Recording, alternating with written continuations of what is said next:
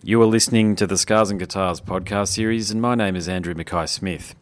The interview subject that you've tuned in to hear from is the one and only Devin Townsend, the Canadian metal legend himself. The reason for the conversation is two-pronged.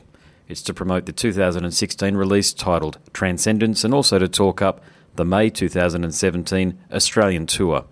So let's have a listen to what Heavy Devy has to say. Here we go. Congratulations on a stellar career. How do you feel when you look back on 25 years of albums and projects? Really satisfied. That's the truth. I feel really satisfied. There's certain points where I didn't think that it would ever be at a point where it's at now, where things are pretty good, you know? Like, I get to do what I want, and, you know, I've got a career doing it, and good people around me, and I'm very satisfied, and I'm proud of it. Yeah, cool. So Transcendence, I love that record, by the way, and it sounds as though it contains the essence of your massive catalogue of work all on the one album. Do you think that's a record that defines all of your artistic qualities? Maybe to date, you know, I think even the title implies that it's somewhere in the process of transitioning to something else. I mean, it always is. But I think with this record in particular, there's a real sense that I wanted to pull together all these elements of the career into one place so I could have a real good definition of it, and then maybe I can move on and try something else now, you know? Yeah, sure. Yeah. So, as we mentioned, you've got an enormous catalogue. Length and breadth of your catalogue is huge, and there really isn't a weak spot. How do you keep your creativity at peak? Well, I mean, I think fundamentally it just comes down to the fact that I don't think about it. You know, music isn't the definition of my life. It's just the outcome of my life. Sure. And many years ago, I made a conscious decision that I wanted to try and be a better version of myself. Yeah. Right? I wanted to be more at peace and stronger and mentally more capable and more confident and just all these things. I don't want to get worse as I get older. I'm trying to take all these things that I've learned through years of making music and experiencing all these things and put it into play as opposed to just collect the experiences and keep fucking up, right? So yeah, gotcha. Yeah. There's a part of me that as a result of that being the fundamental motivation behind it all, mm-hmm. I mean, it can't not be at a level that makes me satisfied, because that's not the function of the music. I mean, if I don't put my heart and soul into the record, then number one, no one else is going to care, but number two, it's almost like every step of my life, it's like the record is like an exam. Yeah. You know? Yeah. It's like, okay, well, what did you learn? And yeah, I'm trying to keep my grades up. Yeah, well, you're passing with flying colours if that's the case, mate, then. So, there you go. That's great. It's good to know. Some got better grades than others, but at least we're always passing at this point. So. Yeah, no, agreed, yep. I think also, too, with you've seemed to have avoided... a lot of people obviously know you through Strapping Young Lad, myself included, but you seem to have avoided any backlash by moving away from that into less dense and less heavier territory. Would you agree with that? Well, yeah, and I always kind of suspected that if the people who like Strapping Young Lad liked it for the reasons that I hope they like it, then whatever it turned into, they'd be okay with. Whether or not they bought it or chose to listen to it, at least it's coming from the same place. It's just a different aesthetic on the same trip, right? Yeah. What created Strapping Young Lad? It's just a frame of mind that I was in, but that frame of mind, it's the same person, whether or not it's strapping or Devlab or the Hummer or Ghost or Ziltoid or Terria or Infinity or EpiCloud, whatever. It's the same mechanism. It's just a different time, right? So on that note, I was fortunate to watch you in Australia in 1999. It's one of the many times that I've seen you out here, but that was probably the highlight, if I could be forward enough to say that, because you played Ocean Machine. I think you played Ocean Machine first, then Infinity, then Strapping Young Lad. And I think God, I remember that. Yeah, big show. And yeah, what are your memories of that tour and those shows? Barely hanging on. Yep. I mean, that period, through all of that, you know, with Strapping, specifically Infinity, that whole period was just such a mind-bending period for me, man. I was pretty confused, and, you know, I was messing around with a bunch of drugs. And right. I was like hallucinogenics, you know, or something deeper? Yeah, a lot of acid and shit, and it was like, in hindsight, I really learned a lot, but I didn't understand what I was learning at that time. I thought it was something else, but in hindsight, I'm like, oh, God, right, that's what that was all about. You know, it's I had the right idea while I was in the midst of it, but it wasn't until later that I got some perspective, and I was like, wow, you're pretty hung up on your own trip, and you were interpreting all that in a way that was, frankly, exhausting. Yeah. You know, it's like, yeah. I feel as a person now, I look back at all those things, and I wouldn't trade those experiences. You know, I don't regret them, but at the same time, the perspective I have on them now, and the mistakes that I made while I was in the throes of it. Yeah. You know, hindsight's 20/20, and it's clear to me now what I learned from that. So when I look back at that period, I just remember just being a total fucking banana. It's funny because that's at odds with, because we actually did meet each other back then. We shook, you know, when you were doing the meet and greets with the fans after the show. Cool. You're probably the first. You know, when I say rock star, work with me here. You're the first rock star that I think I'd ever met at that time, and I couldn't believe how congenial you were. So, it certainly didn't come across back then. You had a lot of time for the fans. You were certainly answering my questions back then. And that's good to know. That's good to know. But, I mean, I think the idea of rock star is a mental illness. Oh, you know what I meant. Like when you're 19 or 20. I do. And I mean, I think that there's a certain personality that maybe gets into music because they want to be that. You know, whatever their interpretation of a rock star, whatever that is, they're like, well, that's their goal, is to wear sunglasses inside and be aloof with a bunch of people or whatever it is, right? But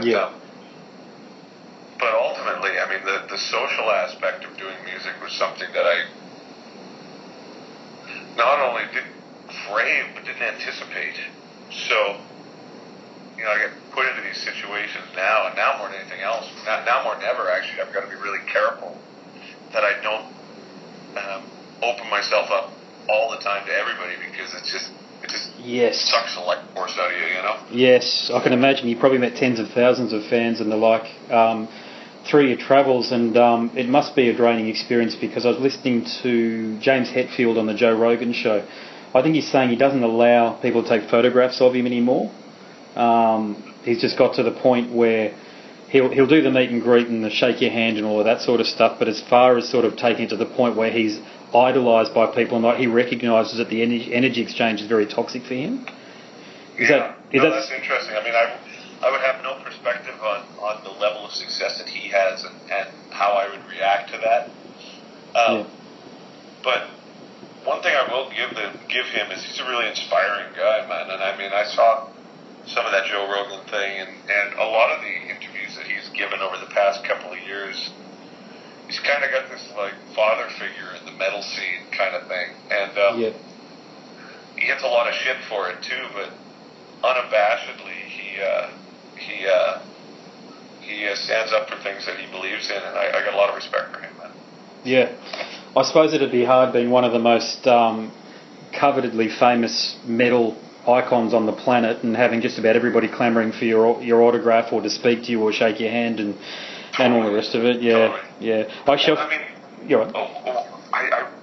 happy, honestly, at the level of success that I have, because I get to play shows, I get to do whatever I want creatively. You know, I've got some guitars, my bills are paid. Yeah. And, you know, I'm not a public face. Like, yeah, I understand. I can go to the mall and dude, in my neighborhood, and the amount of people that give a shit is like maybe 1 in 500. You know what I mean? It's like, it's awesome, because I couldn't imagine living a life where you're paid off in jets and yachts and multiple houses, but the trade-off is that you can't do anything. You know, you can't take your kid to the ice cream store, or you can't, you know, go shopping for your mom or something like this without just loads of that crap, right? Yeah. So I can see where he's coming from. Yeah. Yeah, no, definitely, mate. Sentiment agreed with totally. And, mate, a bit of a different question for you. So, Gene Hoglan was in Dark Angel, Death, obviously Strapping Young Lad, and some of your solo work. Do you still work with him, or is he, or have you got other drummers? It's unfortunate, but no, I don't work with him. I mean, I tried to get a couple of things going after Strapping, but it was a rough breakup, if you know what I mean. Sure. Yes. Gene loved Strapping, and for me to pull the rug out from under him and the rest of the guys, we're friends now, and we talk and we have a good relationship when we see each other, but it was really hard, man, because when I quit doing drugs and when I quit, you know, when I changed and I had to tell those guys, look, I can't do this anymore, I can't be the front man for this, I need to get out of this. Their reaction was not like, oh, okay, Dev, we totally understand, all cool. They were like, we don't understand, but all cool. Yeah, gotcha. Yeah. You know, so afterwards, because I miss playing with Gene, I miss playing with Gene to this day, because we're really connected, and you know, so easy for me to write with him and everything. I tried to put a couple things together, but you know, I think it was sort of kept at an arm's distance, just so, well, frankly, so, you know, maybe you wouldn't get, like, worked up about something and then have it pulled away again, maybe, who knows, right? But when I see Gene, I got nothing but affection for the guy, and you know, and I think that he gave me his blessing during the time. I mean, dude, I'm going to have a kid, I'm changing, everything's changing.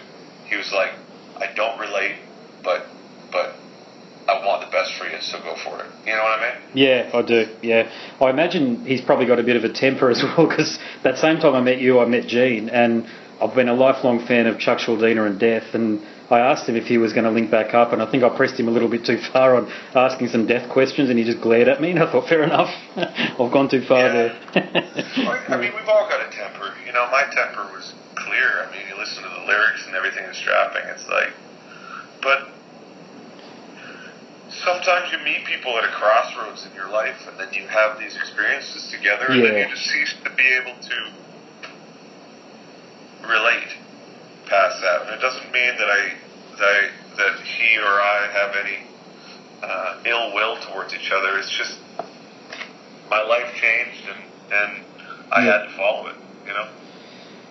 Yeah, no, agree. Are you okay if I talk about some of this stuff in the feature that I write? If you say no, I won't print it. It can just be between us. Oh, yeah, sure, man. I mean, the bottom line is I've never played with a drummer that I enjoy playing with more than Gene, and I love Gene. He was such a close friend to me, and when I told him I had to leave the band, he called me and he gave me his blessing to leave, but, you know, he never wanted kids. He, you know, he wanted to keep crushing metal, you know, and I found it was just killing me, man. Like, yeah, no, agreed. Like, as a parent and father myself, I can totally empathize with your position. Dude, and it wasn't before kids. I just realized that Yeah. You know, I was putting up such a front, and then all of a sudden when I realized that I wasn't a tough guy, you know? I know what you're talking about, because I've been through the same thing. I know exactly what you're saying, yeah. It's like I'm a fucking poser, dude. I can't get up on stage and be like, fuck all you, and, you know, it's like, I feel like a fraud. I feel like a total charlatan doing this shit. And now that I've recognized that within myself, I can't do this, man. You know? And everybody, Byron, Jed, Gene, they were like... Yeah. I remember Byron like going, oh, dude, we've always known that. But it was fun. That was kind of why it works. And I was like, shit. Well, and those guys, mate, I mean, those guys, their reputation has only been enhanced through their association with your good self, if I could point out. So I don't think anybody's been... No. And we got together recently up in Kelowna, and we all had a good time together, and Jed and I keep in contact probably more than anybody. Yeah. And it's a healthy thing, man, but it was just really hard. And as a result of that, I think I kind of forfeited my ability to play with Gene Hoglan card. Yeah, okay, mate. No, thanks for sharing that, mate. I really appreciate that. And I think I've got time for one more question. Is that all right? Yep. Australian audiences, we talked to you, in my view, almost instantly. I mean, there was a lot of people that were raving about you singing on the Steve Vai album, and I certainly remember when City was released, it was about the same time when Sepultura split down the middle, and all the talk in Australia certainly was about our Strapping Young Lad were the preeminent metal band of the late 90s globally. So you're pretty much put on a pedestal because metal was at a bit of an ebb, and Strapping Young Lad almost stepped into the void that Sepultura left. What's your relationship with Australian audiences been like over the years? It's been phenomenal, to be honest. I mean, I can't recall all the epiphanies that I've had while being in that country. I mean, remember the first tour we did, staying in hostels, driving between cities in a van. And that was the Big Day Out tour, yeah, I remember that. Yeah, it was you know, with Alchemist, and we played in Waga.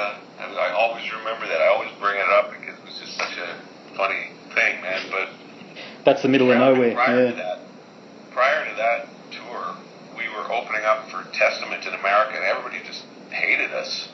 And then we got to Australia, and the reaction was so positive, man, that I didn't know what to do. I couldn't do my shtick. I was so used to telling everybody to fuck off that all of a sudden I was like, well, now what do I do? Yeah. But it was Australia means, I can't even describe what it means to me, you know. And it's like it ebbs and flows as well. And I'm so honored that the audiences there stick with me through all these changes, right? Like, yeah. You know, some people I talk to in Australia are like, look, I don't necessarily like what you do anymore, but I like why you do it. I think a lot of people like you, mate. You're very endearing, and that really comes across in the music. And I think Canadians and Australians are fairly similar in that we're fairly down to earth.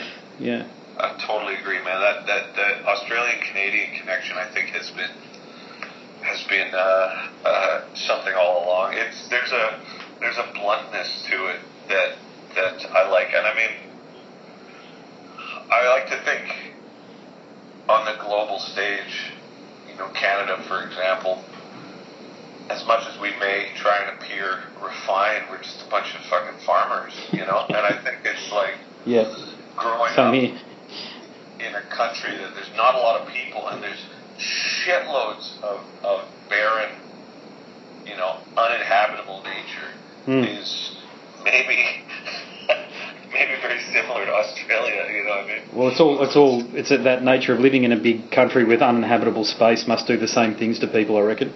Must be that. Maybe. It's just colder up here. Yeah, that's it. Mate, I better let you go. I wish we could talk for a lot longer. But needless to say, Australian audiences and fans can't wait to see you down here, mate. And obviously, come back whenever you want. I'm sure there will always be an audience here for you.